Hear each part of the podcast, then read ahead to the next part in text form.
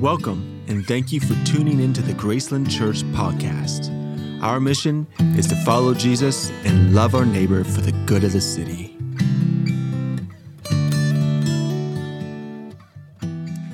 We love every once in a while uh, doing the worship team really stripped back like that. How many of you guys enjoy that? Isn't it beautiful? I feel really committed to being a worshiping church.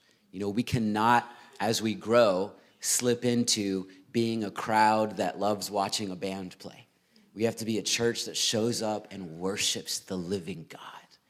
And the house of God is a house of prayer. We, we must lean into that um, as we grow as a church family. Have you ever noticed that our prayers change a lot based on the season of life that we're in? We go through different phases of life and we have different wants and needs in those phases of life. For instance, how many of you remember being in school and praying that desperate prayer that really was the cry of your heart for God to help you with a test? I, I have prayed things like, Lord, I will serve you the rest of my life if you will just help me remember which battle was fought during what years among which nations with, with which generals and leaders were in place so I can pass this history exam. Same for math tests. What equation was it? Or what did T.S. Eliot mean by this poem? I don't know, but help me, Lord. or how many of you guys remember uh, praying for God to help you? And you, this really was your prayer God, help me be calm and collected and cool when I finally get to speak to that girl or that boy that I so desperately want to notice me and realize how calm, cool, and collected I am. Do you guys remember that prayer? We have a lot of conversations about those kind of prayers in my house right now because I have middle school girl. On a more serious note, probably all of us have prayed desperate prayers for God to heal us or to heal people that we know and love. We've prayed for restoration in our families, restoration in our marriages, restoration in friendships. Uh, we've prayed for kids and for grandkids to flourish or to return to the Lord. I remember praying multiple times with my wife in the face of great loss for God to just comfort us and give us peace and healing in moments of pain. I remember not long ago just crying out to God about major decisions that we had to make, asking God for wisdom. Please guide our steps, Lord. Just this weekend, uh, my wife Jessica is out of town with my oldest daughter. They're in Atlanta for a choir trip. And our Thompson Station Middle School Choir got first place, by the way, in the competition. Yeah. I didn't know they were that good.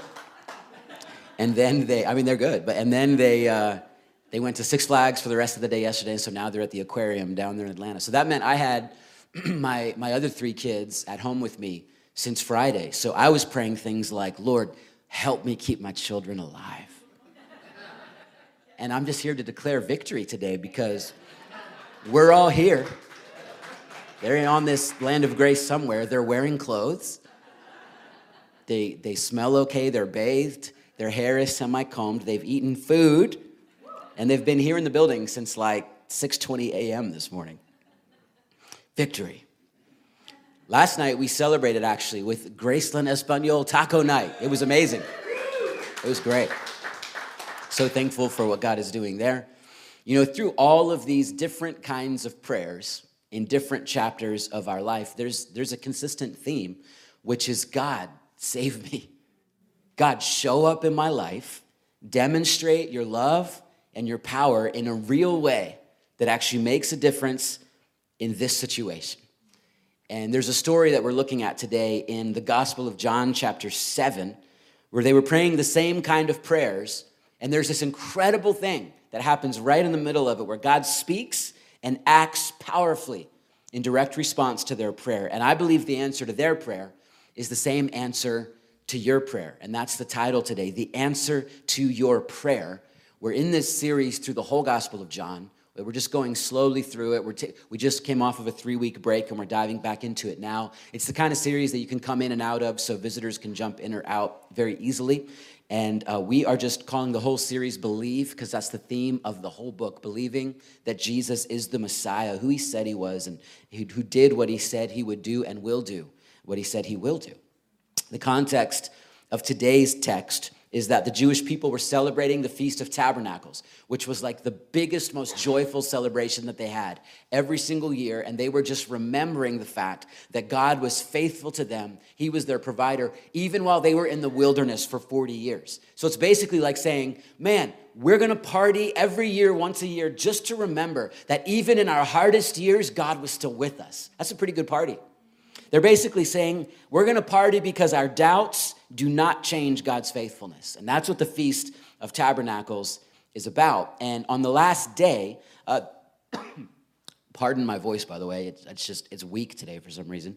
But the people would bow their heads facing the ground and they would pray for rain from heaven for the upcoming agricultural season so that they would not perish. But then they would also pray for the rain from heaven that was the promise of the Messiah. They would pray every time at the end of this big celebration God, we are awaiting the promised one, the Messiah, that will deliver us spiritually.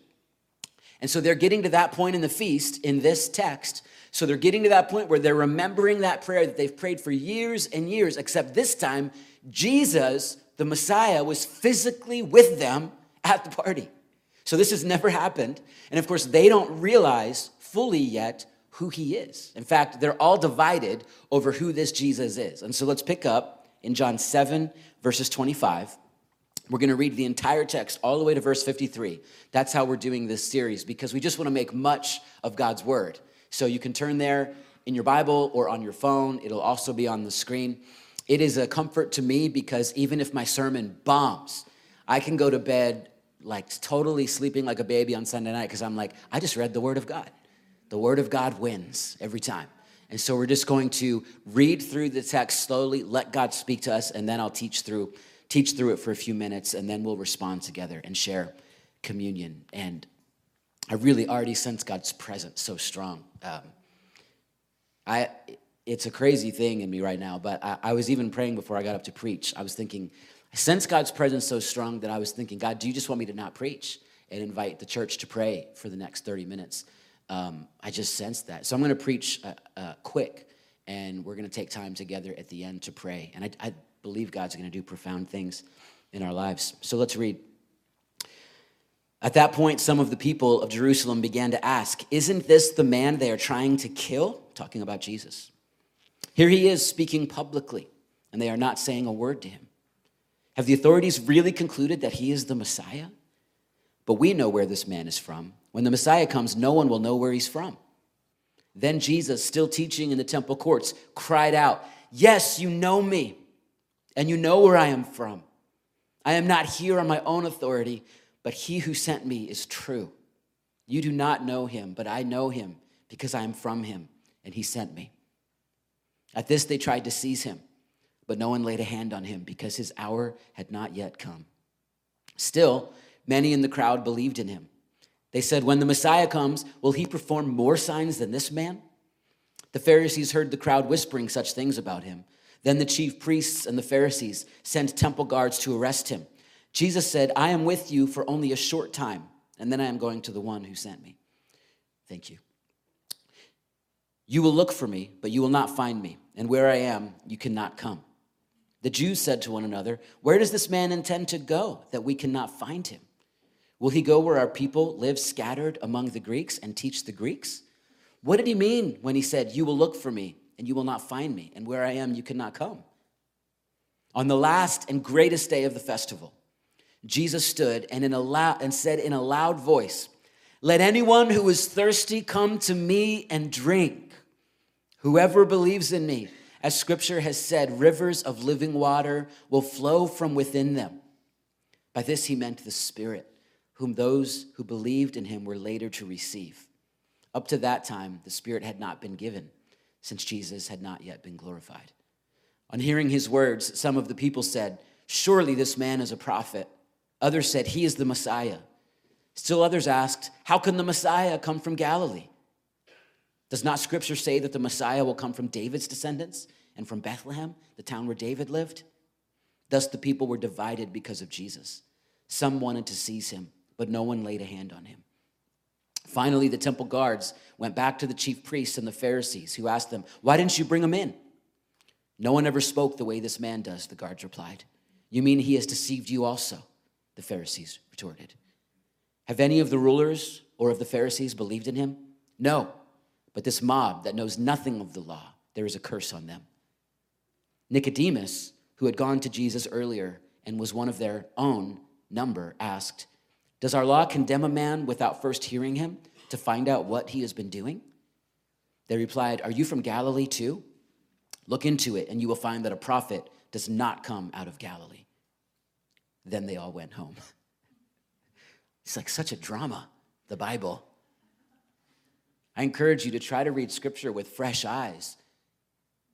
F- forget the fact that you know exactly where all this is going and just read it for the drama that it is. It is an intense moment.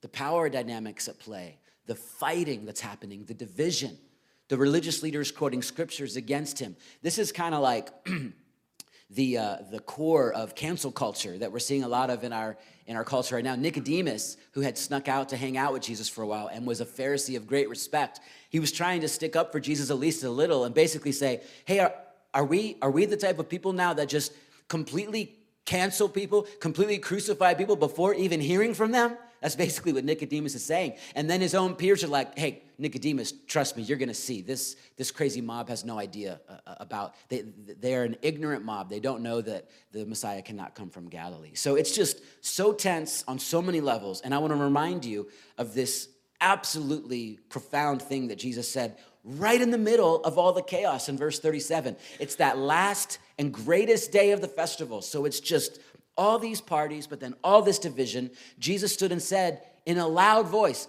which there's not a lot of times in scripture where it says that Jesus yelled.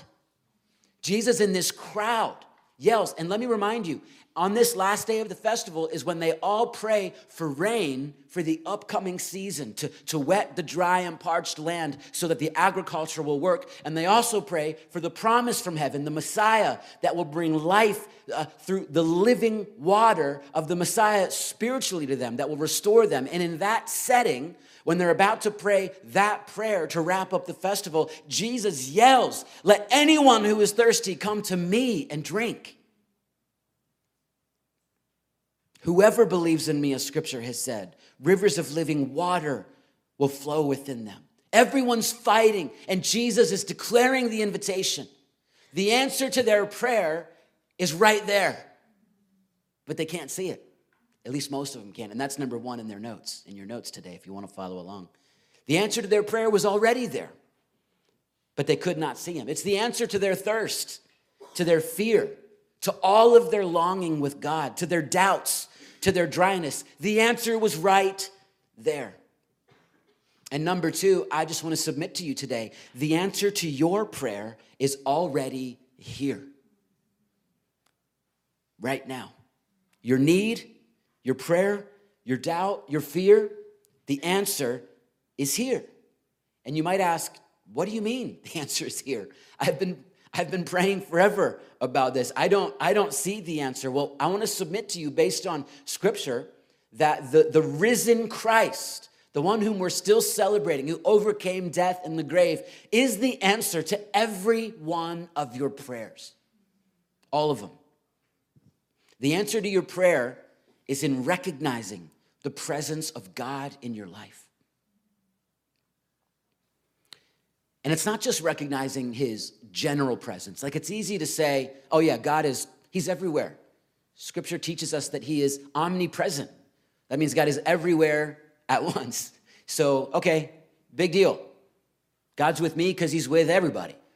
That's the general presence of God. I want to submit to you that the answer to your prayer is in more understanding the manifest presence of God, the manifest presence of Jesus. And I understand manifest is not a word we use a lot in, in our culture, but let me illustrate it for you. And I, I share this story a lot, but it's, it's so helpful in articulating this. Before I knew my wife, Jessica, she existed in the world. And I could have heard about her. There's this girl, Jessica Lynn McKenzie, and great, she exists in the world. I didn't care that much. I wasn't thinking about her. It didn't affect my life um, I was praying for her because I was praying for my future spouse, but I didn't know who I was praying for. And then when I met her, her presence started becoming manifest to me.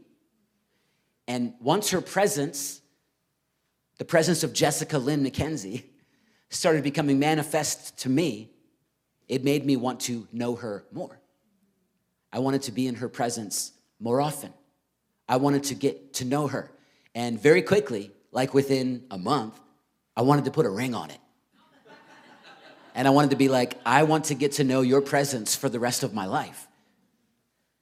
And it's a silly but really powerful way to illustrate just knowing that God is with you because He's everywhere doesn't change anything.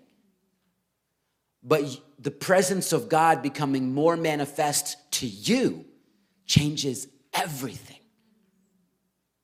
And you begin a relationship where you say, I want to know you, God. I'm emotional today, so I apologize ahead of time. When you commit to knowing someone, what do you do? You spend time with them. You commit to learning their heart. You commit to sharing who you are with them. That's what leads to a marriage. And scripture uses all these metaphors to help us understand our relationship with God. You don't make a new friend unless you get to know your new friend. Jesus calls us his friends, he wants us to be his friend. We're also the bride of Christ, that the church collectively together is the bride. You don't, you don't lead up to a wedding celebration when you're not getting to know someone. So the invitation, the answer to all your prayers, I believe, is getting to know the manifest presence of God more. I was talking to a couple that I greatly respect who have walked with Jesus their entire lives. And I look up to them very much. And not long ago, heard a story about the wife in that couple that had grown up as a Christian, that had raised her own kids as Christians, and now in this season of life was helping to raise grandkids as followers of Jesus in real, authentic, and beautiful ways, with truth and with power and with love. But I didn't know this about their story. Even though she was raised in that and had been faithful in that, it wasn't until her 50s when she had something very profound happen in her own life that was challenging that she began to know in deeper ways the life changing, manifest presence of God.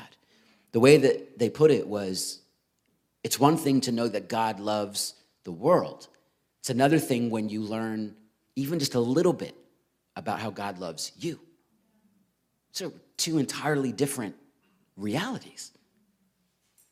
And this story from this couple was so powerful for me because it's a reminder to all of us, not in a negative way, but in a beautiful invitation, that it is so easy to be about the work of the church about the work of the kingdom of God, but to be not experiencing more of the manifest presence of God and actually building that relationship. You checking with me? You can actually be knowing less of his love for you as you get busy, busy, busy, busy, busy, right? We want to be a people that learn of his love for us personally. This is the invitation. This is the answer to your prayer. And number three articulates my prayer for you today. Hear the cry of Jesus calling to you today in direct answer to your prayer. I believe he's speaking to you. I believe he's here among us. I believe he is the answer to your prayer. And I believe, like in this text, amidst all the noise of our lives and the clamoring and the division and the fighting and the canceling and the confusion, he yells out, If anyone is thirsty, if you are thirsty, come to him and drink. And rivers of living water will flow through you. What an incredible invitation. I love how the text says, let anyone. so, who is that? That's anyone. I mean, there's no limitation on this. There's no stipulation. There's no box to check. First, anyone. And what is that? What is required of that anyone? The only thing required of that anyone is thirst. That's why the seasons of our life where we tend to be the most in need, the most hungry, the most thirsty are the most challenging seasons, and we don't realize it when we're in them, but they are gifts to us because they force us to call on the Lord in a way that we don't normally. The only qualification for coming to Jesus is thirst. Do you have a need? Do you have a desire? Do you need strength or power in your marriage? Do you need help with children? Do you need help with work, questions, relationships? And then it doesn't just end there, it gets even better. Because when we come to Him, when we drink of this living water, He changes us. That's what the text talks about. You know, I'm so grateful to walk with a lot of people in ministry, and we all feel a lot of stress about wondering if we're adequate, if we're enough for our life. We think things like, Am I good enough as a student to get the job that I want? We think things like, Am I a good enough person to attract the spouse that I want? Am I a good enough parent or grandparent to raise the kids right? Am I a good enough leader, worker, business owner? You fill in the blank. But look what the text says again. Once you drink, anyone who is thirsty, come to me. Whoever believes in me, rivers of living water will flow from within them.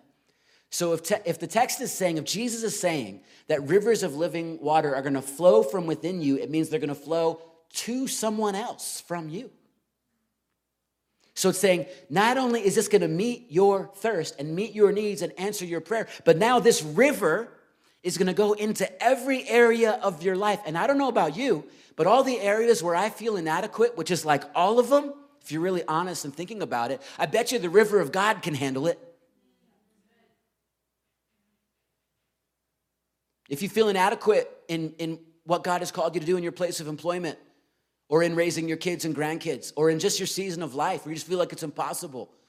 If you feel like you can't bring what you need to bring to the situation, you just keep hitting walls. The promise here is keep going to the Lord, learn the manifest presence of God, be filled with Him, and then the river of God will take care of it, my friends. I bet you the river of God can raise my kids a lot more than me reading 10,000 books about parenting and stressing out every day of my life. And I'm really thankful for that. And I'm not doing that, by the way, but sometimes I accidentally lean into that. And the promise is this in number five God will be more than enough through you as you continually come to Him. What a promise. So, the way we're going to respond today, the worship team is going to come up and we're going to take communion together. Um, do we have someone that has the basket? Um, could one of our, Stephen, maybe you could. The basket's right there. If you would like to participate in communion with us today, you're welcome to. Uh, just know that what you're saying is, I'm committing myself as a follower of Jesus. I'll need one up here, Stephen. I forgot to get one. If you could bring me one of those. Raise your hand if you'd like one, and Stephen will bring you one right now. Thank you.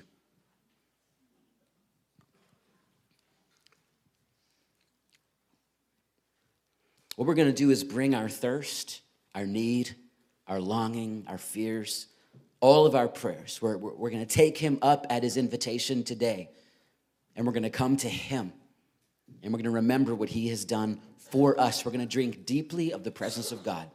I'm going to invite him to be with us. We're going to trust him to flow through us with the river of living water, which will be enough for every situation that we are facing right now. And I, I am praying that you will see this more than ever before as the answer to every single one of your prayers. Every prayer, every heartache, every problem. I'm praying you'll see it as the answer. Let's take the bread in our hands. This represents the body of Christ that was broken for us so that we could be whole. That's what the message is. He bears upon his own body our brokenness, and we can step into life. In 1 Corinthians 11 24, it says, When Jesus had given thanks, he broke the bread and he said, This is my body, which is for you. Do this in remembrance of me. So, Lord, ah, we thank you. We thank you that just like in the middle of that festival that happened 2,000 years ago, that they would celebrate every year on that last and greatest day of the festival, when people didn't know who you were. People felt divided. People were questioning what truth was. People didn't know who to believe, who to trust. It felt like pandemonium. In other words, it feels a lot like today. Feels a lot like the, the whirlwind that we find ourselves in. And here in the middle of it, in the middle of everyone, not even knowing what they need, oftentimes not knowing what they want, praying for rain, praying for the Messiah, but missing the Messiah, right in the middle of it, God, and right in the middle of our lives right now. Thank you that you raise your voice and you invite us. If anyone is thirsty, he can come and drink. So, Lord, we just say yes to the invitation. That's it. That's all we're about. We say yes to the invitation. And as we eat together, we remind ourselves that your body broken allows us to walk in wholeness. And we thank you for it. Let's eat, church.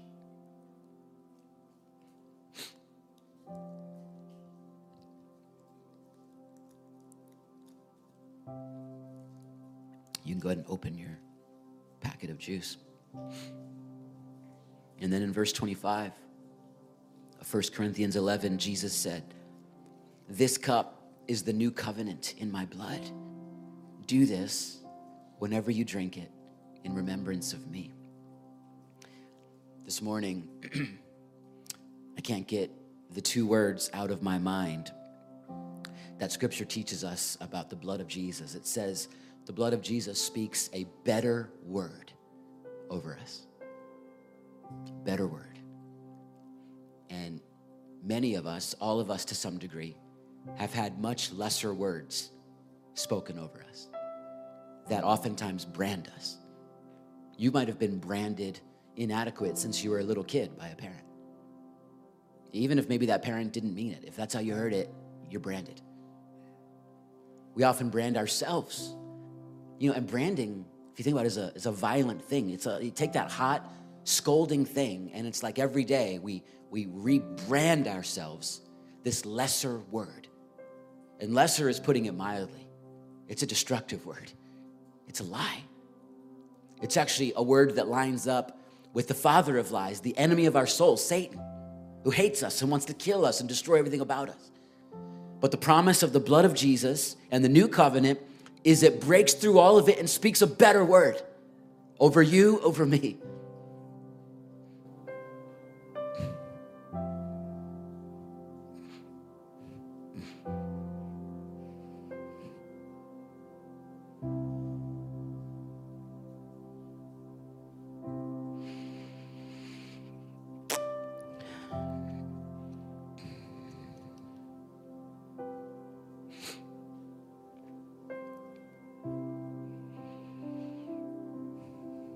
We just sit in your presence and we welcome your better word. We need your better word, God. I'm in awe of your better word. I'm in awe of it. I can't believe it. It's uh, it's too much.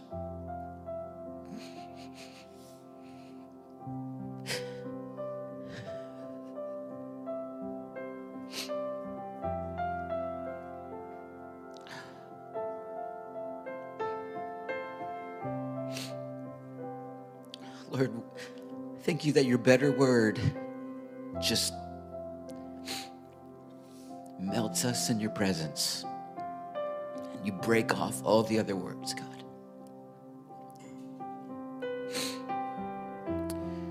Like some in this room, I've been I've been weeping over this better word for decades. And yet it continues. Thank you for the better word. We need the better word today.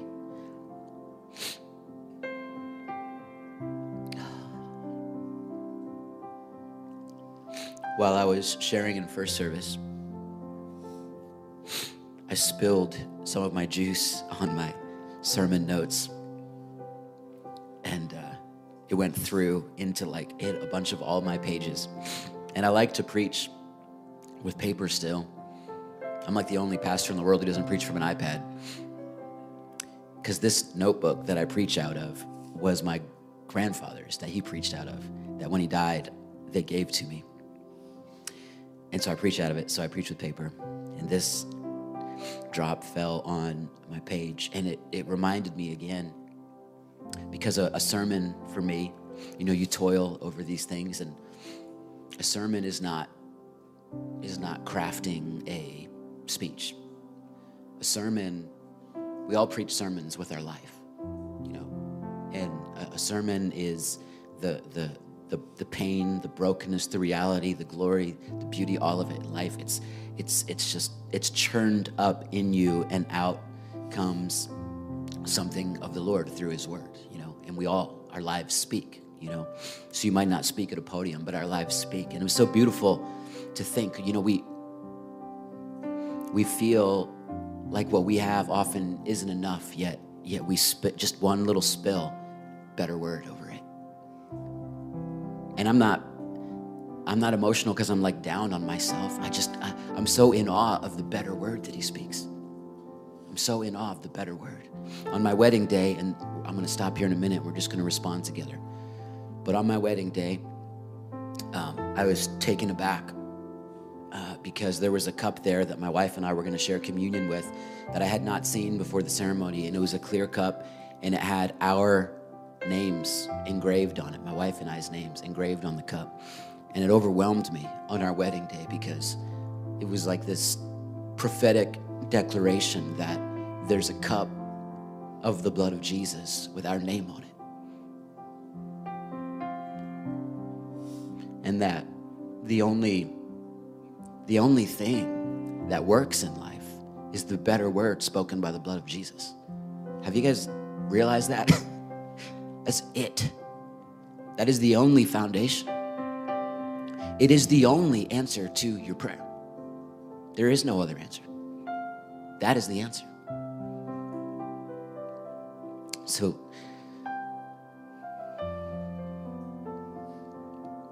Lord, we thank you for your presence here. And I believe you're, you're making your presence more manifestly known to some people here today.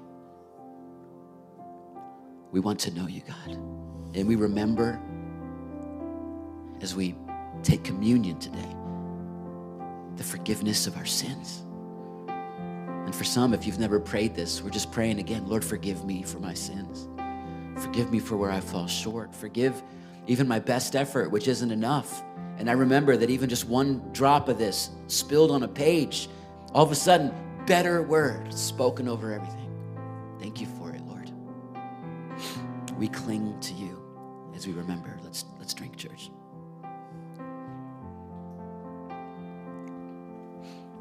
Let's sing this chorus. I need you. Lord, I need you.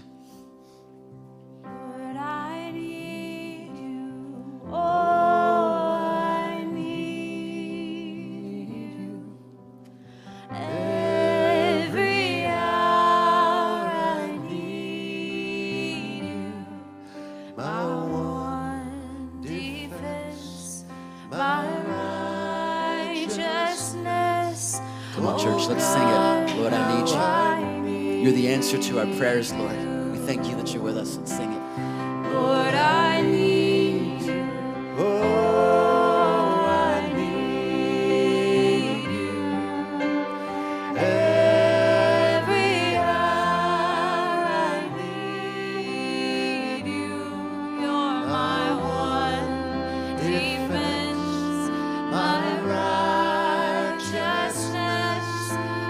Come on, church, let's stand together. Let's cry out to God. And as we sing it, we're saying, God, come fill this place, fill my heart.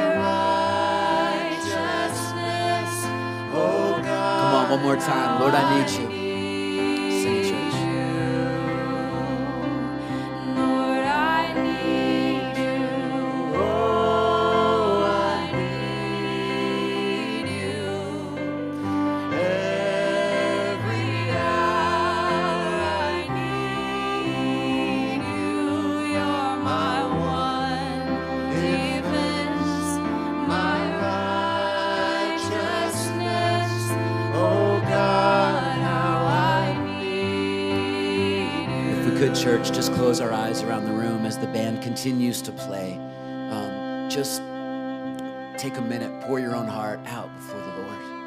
And my encouragement is that you would just say, God, I want to know you more. I want to know you. I want your presence, who you are, to be more manifest to me. Lord, that is my prayer. And I, I, I want to challenge you, church, to tell the Lord, I commit to you. I commit my life to you. My covenant is before you, God. You are the answer to my prayers. You are the one that I will make the priority of getting to know. I want to know your heart, God. I want to know what you're thinking about, God. I want to know your word. I want you to hear my heart, God. I want to live in covenant relationship with you, my Savior, my King, my Lord, my friend, my partner, the solution to all things in my life. God, will you reorient my whole life around you, Lord? Forgive me, God, for running to so many other answers to prayer. So many wrong answers, so many pseudo answers, so many things that can help for a little while. Forgive me, Lord. I want to run to you, God. And I make my commitment to know you more. And I'm hungry, I am thirsty, and I need you. I need you.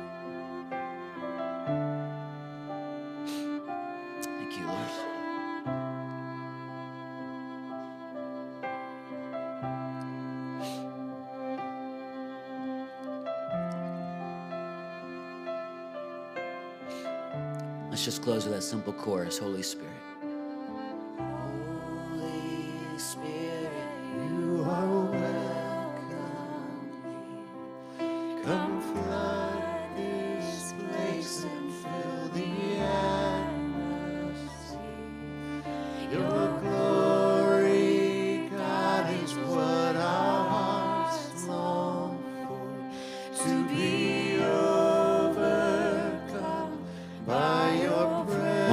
Church. Holy Spirit.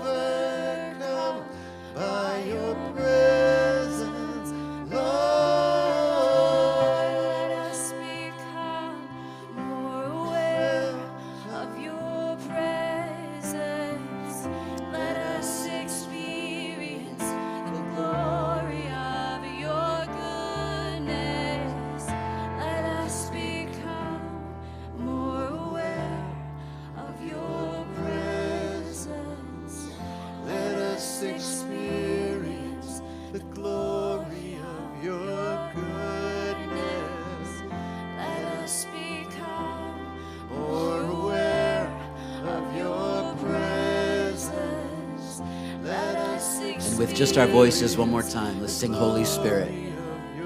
Let's sing it, church.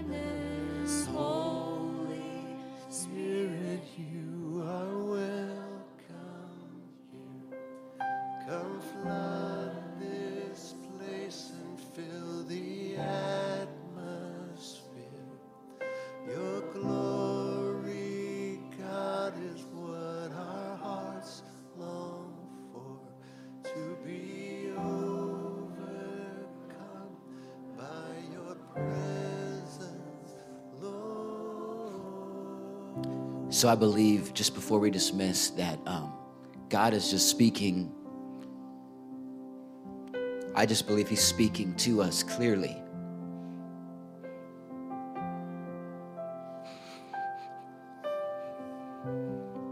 That He is and will move among us in power.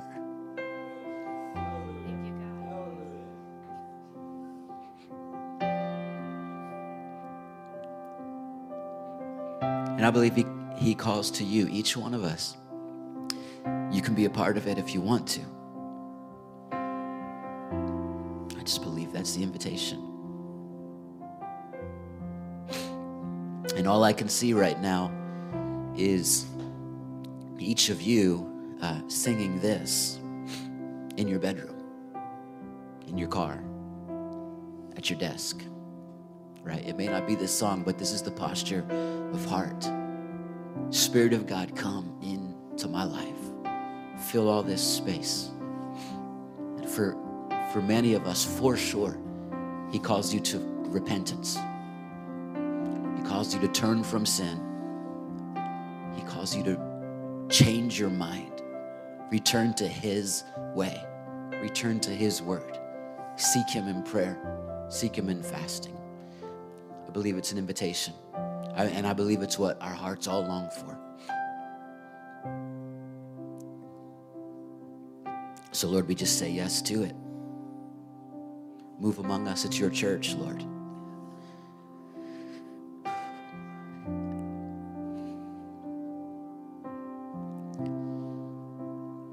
I feel like I can't quite dismiss yet because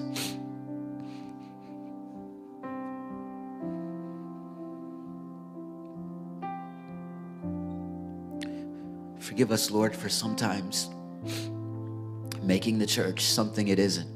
It's just your church and it's a house of prayer. That's it. It's just your presence among us as a people. That's it.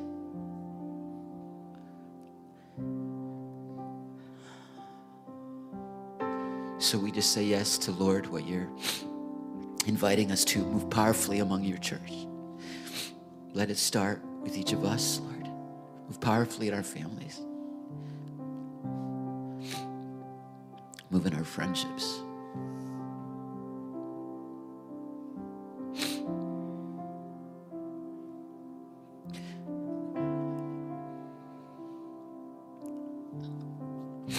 I'm going to pray a benediction over us, and we'll be we'll be dismissed. If anyone would like to stay and pray, you're more than welcome.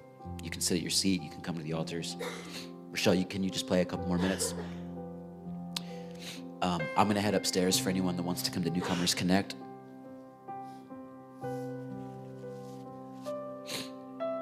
Here's this benediction over us today.